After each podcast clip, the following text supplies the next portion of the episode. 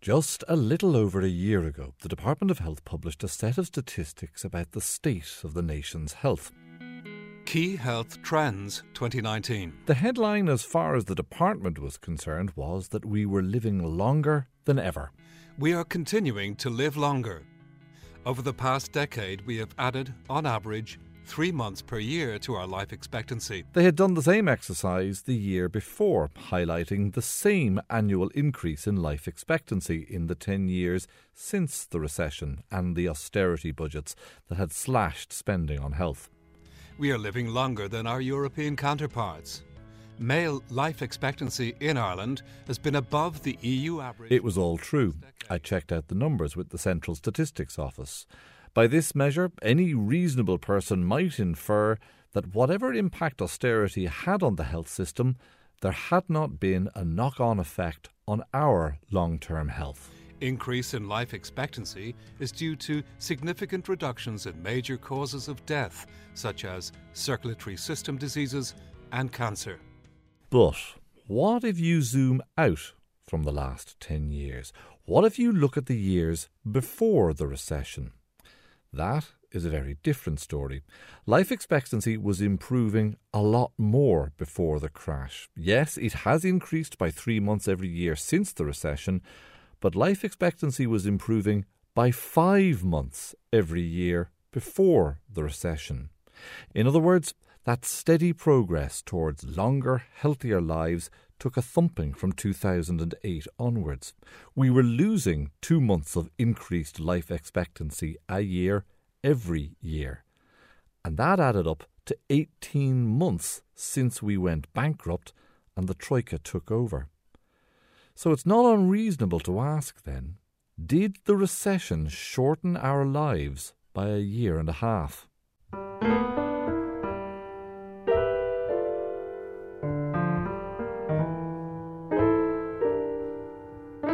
That is a proper blues song. A real 12 bar, bottom of your soul plea to someone to recognise your suffering.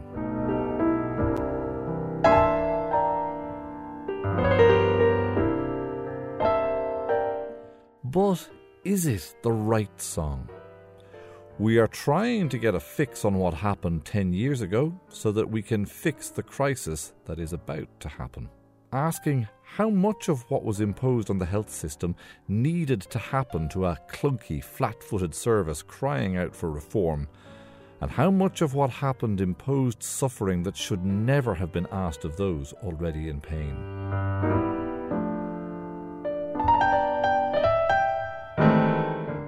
Did austerity cure or nearly kill our health service?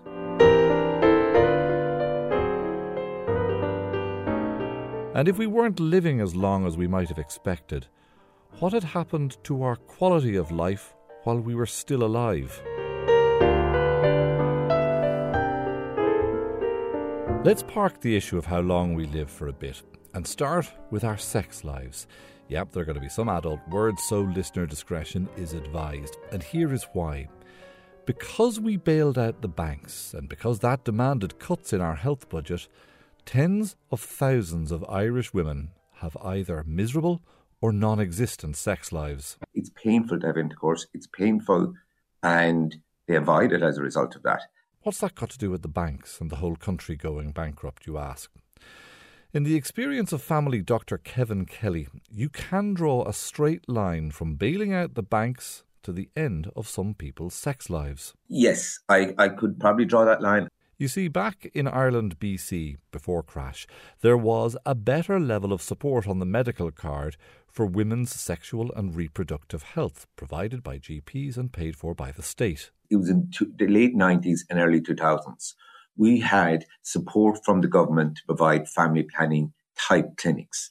So we provided the contraceptive pill, we provided advice regarding um, intrauterine devices, uh, which were Mirena coils or implanons or the bar and arm as it's known. But we also dealt with uh, menopause. Women spend one third of their lives in a menopause state, and it causes huge issues for women, including incontinence and urogenital problems. This state support helped to deal with what Kevin calls a silent epidemic of conditions related to the menopause, like vaginal dryness leading to extremely painful sex, or incontinence after childbirth. The kind of conditions that many will not feel entirely dignified discussing in public, let alone demanding that the state provide for them. We had an opportunity to do other things with that money, and we lost that opportunity. So we could have done many other things. We could have actually built a quaternary hospital in the country somewhere that we wouldn't be in the scenario we're in. But we made a decision to bail out the banks. And one of the consequences of that was they removed access to women for a service that they had. These cuts were introduced way ahead of many others. Hospital staff numbers, bed closures, dental services, carers' allowances, and all were all shredded, yes, but down the line. Supports for women's sexual and reproductive health were among the first things to go. In fact, they went three weeks before we guaranteed the banks. I'm not sure that service would have been removed if it were for men. Maybe I'm wrong, but I think it just happened to slip by very easily and it was an easy option. Of course, the 12 men and three women of Brian Cowen's government did not consciously impose painful sex lives on women. It's not like the cabinet sat down and debated either or economic stability over good sexual and reproductive health. But that has been the net effect. Thousands of women now lead painful or non existent sex lives. Thousands of marriages and relationships have been hollowed out or fractured. Thousands of women still silently suffer daily indignity and discomfort because we had to bail out banks instead of take care of them.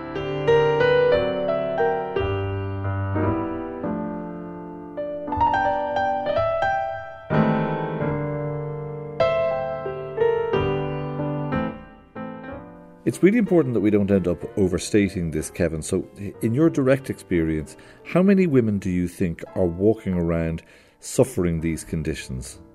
Well, one third of women currently walking around are in the menopause era of their life.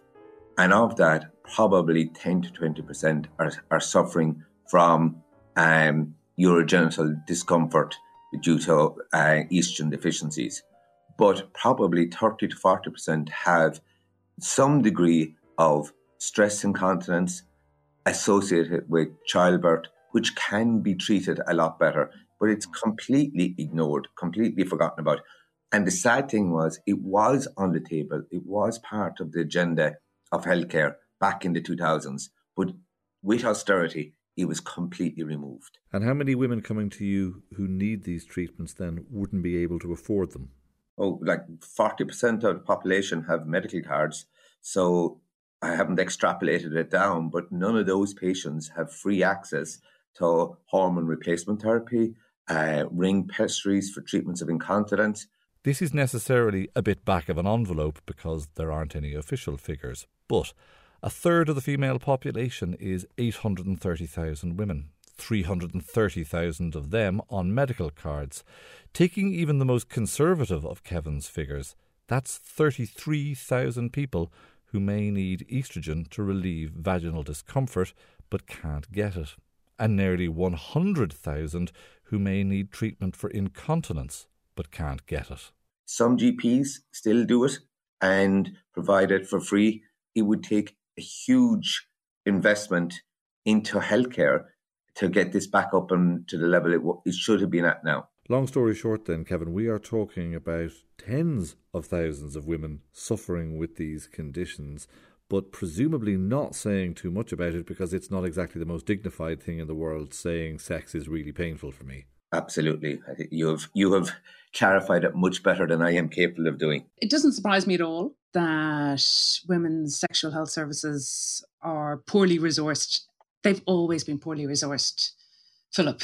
And a really sort of cursory look at the history of the Irish health system will show you that our healthcare has been dominated by an extremely conservative state and the Catholic Church. Sarah Burke is the best person that I know to provide us with a roadmap of the health services black spots.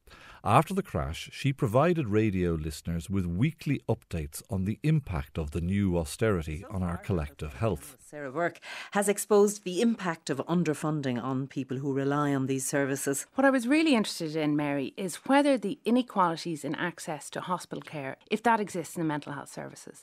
So first Perhaps because uh, journalism will only get you so far in your understanding of an issue, since the austerity cuts period, she went into academia, where she is still pondering the same questions. The Irish health system is survival of the fittest. Even if you've money, even if you're educated, even if you know people, even if you've private health insurance, it's really hard to navigate it. And it's often the people who need it most who get that least care. And that's that's true all over the world, but it's particularly true in an Irish context where people can't access care or if they can, they need money in their pocket that they don't necessarily have.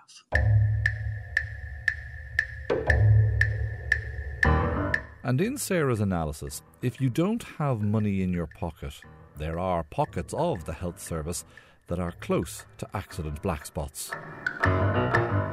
Austerity measures virtually obliterated publicly funded dental health care. For the last 10 years, dentists, publicly funded dentists, were incentivised to pull teeth rather than to fix teeth or make oral health better.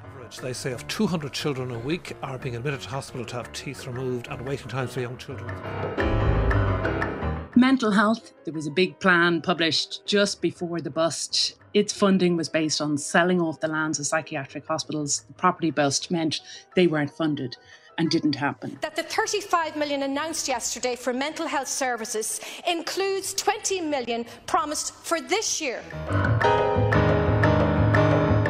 Thing We haven't resourced pretty much all chronic diseases. So it's not just mental health as a chronic disease, but asthma, diabetes, COPD are hugely underfunded and also they're overly hospital focused. So you you have to go to hospital to get that care any of those neurodegenerative diseases where people just don't get the care they need once they're outside of that hospital setting. Dementia, the forgotten crisis. Without additional funding, we will not be in a position to reopen all of our day services that people with dementia and their families so desperately need. Increased prescription charges, increased inpatient charges, decreased medicine subsidy, and increased emergency department charges meant that we were paying a half a billion a year into the system on top of our taxes. We significantly transferred costs uh, from the state onto people's pockets. So prior to austerity budgets, medical card holders, so the poorest third of the population, didn't have to pay out of pocket. With the cuts, they had to pay up to 25 euro a month for essential medicines. So that's a huge amount of money out of uh, people who don't have much in their pocket. And those who don't have medical, didn't have medical cards, had to pay up to 144 euros a month for essential medicines. And that, in a European context, is uh, off the Richter scale. Very few citizens in other countries have to pay that much out of their pocket for drugs. So not only were services cut, but people had to pay more for them, way more than they were ever going to have to pay for water. And yet, what we heard the noise about was the water charges, not the increased charges for essential medical care. These are the areas where patients and families have good reason to still feel aggrieved cuts that provably hit the poorer hardest and made them even poorer. Cuts that traumatised entire families trying to access vital care or treatment for a loved one. An already lumbering, inefficient service became inaccessible to some and cruel to others.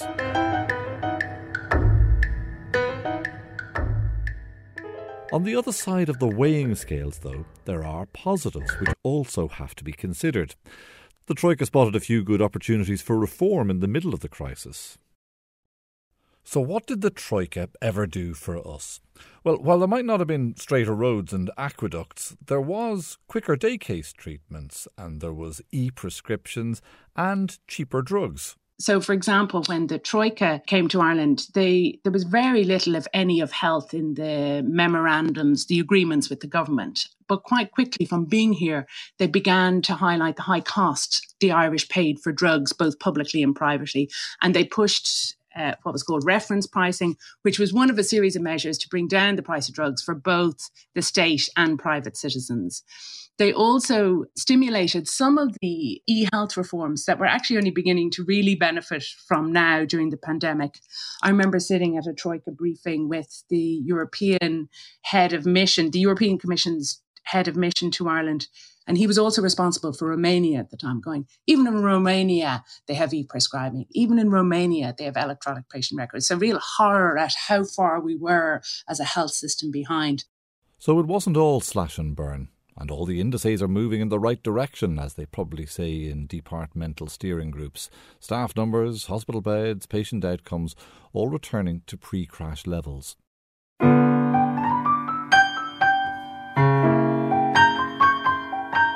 But numbers and reforms don't capture the humanity of what happened and the trauma that still exists. She loves people.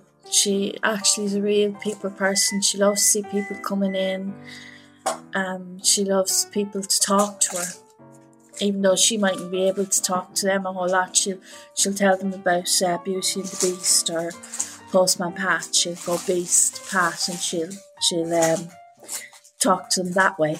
What age is Roisin, Ursula? She's 28. And what level do her doctors say that she's functioning at?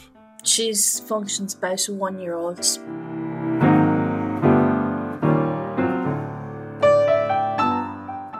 Ursula Bergen's daughter, Roisin, has Dravet's syndrome, a rare and very severe form of epilepsy.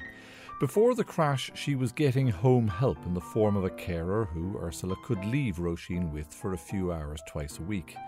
Then, eight years ago, one of the last austerity budgets cut a half a million hours home care, and the Bergens' already tiny world shrank a bit more.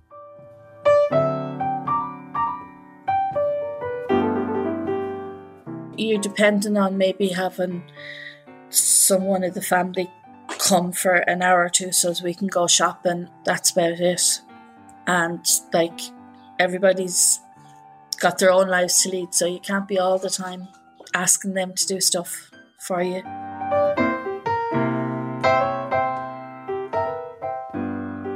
Looking after Roisin's needs while her husband goes to work means that Ursula has been living what is effectively a level 5 lockdown type existence for over eight years now.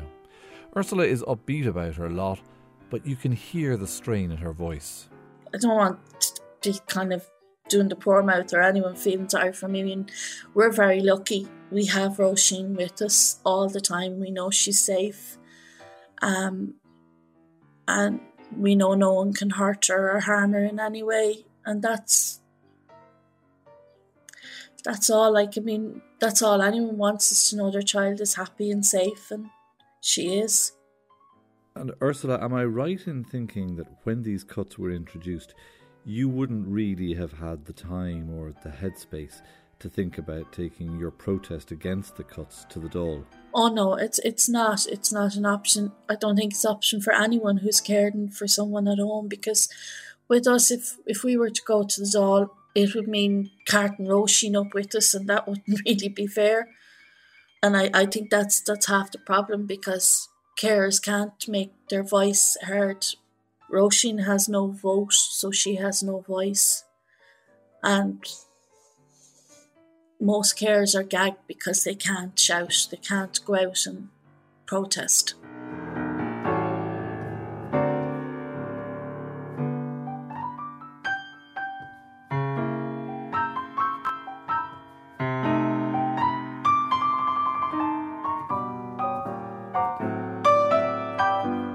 What happened to Roisin came as a direct result of an intervention by the Troika and the inability of carers to protest against it. Halfway through 2012, the Troika became aware that the HSE was going to run a half a billion euros over its budget.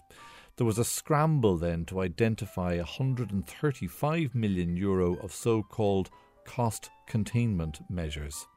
First, there was an attempt to cut disability services, but they were successfully resisted with protests outside the Dáil. Then, home care packages were cut instead, denying help to a group who were unable to mount as public a protest. It makes my blood boil even now when you see certain monies being spent so ridiculously and yes like they say that the hours that they have been replaced but they haven't because there's been more people needing those hours needing the services and then there was the nappies Roisin is incontinent and needs adult sized pull up nappies. Someone somewhere in the system decided that a few pennies might be saved if nappies were rationed. We were told that they were too expensive, we couldn't be using those anymore, so we had to count how many nappies she'd use over a month and submit that, and then we get the supply of nappies. And what would happen if you guessed wrong, or if Roisin got a tummy bug one month? Well, you were in trouble. you know, you had to go and, and buy nappies or whatever incontinence where we could get. And could you afford that? Yeah, but I mean, it's tough, like because every every little extra penny spent, so it takes away from something else. So, did you literally have to count up the number of nappies that you were going to use in a day rather than just saying, oh, it's about four or five boxes a month? Yeah, because we had to give a number to the health service so as they could send us a monthly supply. A system that denies people a handful of emergency nappies or targets them for cuts because they are the least likely to protest is a system that has lost its humanity and it has failed its Roisins. Ursula feels that she is now gradually losing her daughter. She's regressed. That's the best way to say it. She's regressed. She is quieter. She used to sort of sing little rhymes. She'd dance with us. She'd hit a uh, ball with a hurl. Now she's sitting in a chair most of the day. She watches her videos and she plays little pegboards. She takes the pieces in and out.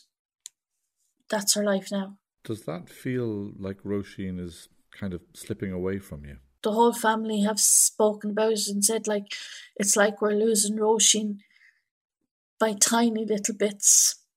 Our neurologist has tried every medication under the sun and he's trying a new one again at the moment. Um, I I mean we're not looking for if we could just get Roisin back that she could be the happy little lady that she always was. That's all we want. Like I mean, she was used to going out a lot more and as I said, she'd go to this lady and she had a family of grown up children who all kind of took an interest in Roisin she doesn't see them at all at the moment. Home care is a really good example of where the HSE cut where they could rather than where they should.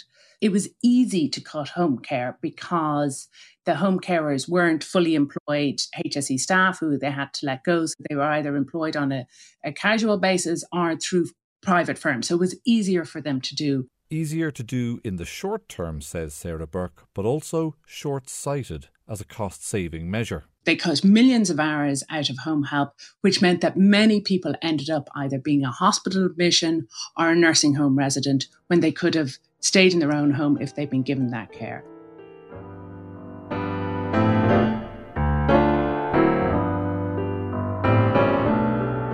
What's your diagnosis of the HSE as a patient? Is it sick but healthy underneath, or not getting better as quickly as we had hoped?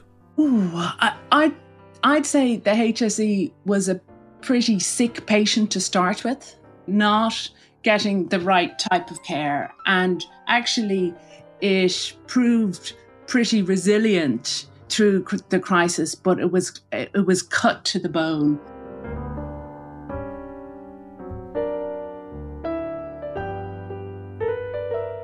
So there's just one outstanding question left then. Did the recession shorten our lives? Was the Department of Health being partial with the truth last year when it said that we're all living two and a half years longer on average since the crash? We are continuing to live longer. Over the past decade, we have added, on average, three months per year. Well, something that happened between 2008 and 2010 did shorten Irish life expectancy, or rather, it caused a decline in the rate at which it had been increasing since before the recession. So, life expectancy has continued to increase over the last two decades, but what we're seeing since 2010 is a slowing in the increase in life expectancy, or indeed a halving in the increase of life expectancy in Ireland. So, in other words, we have every good reason to expect that we should have been living two years longer if it wasn't for something that happened 10 years ago? Absolutely. That is completely true.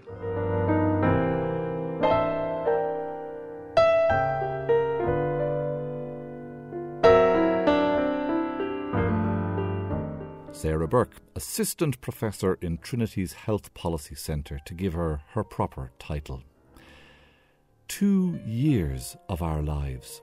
That's a pretty hefty price tag. We'll keep on trying to find a reason to change the record, to see if there is something else more appropriate as our song of ages. We have another four programmes to do it in.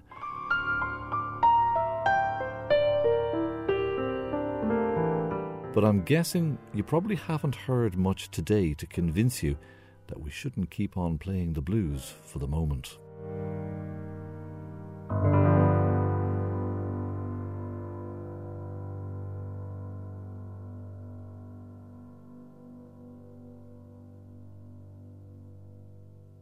Boom Bus Broke is produced and presented by Philip Boucher Hayes at home in his living room, which I hope explains the occasionally less than optimum sound quality. Thanks for listening and stay safe.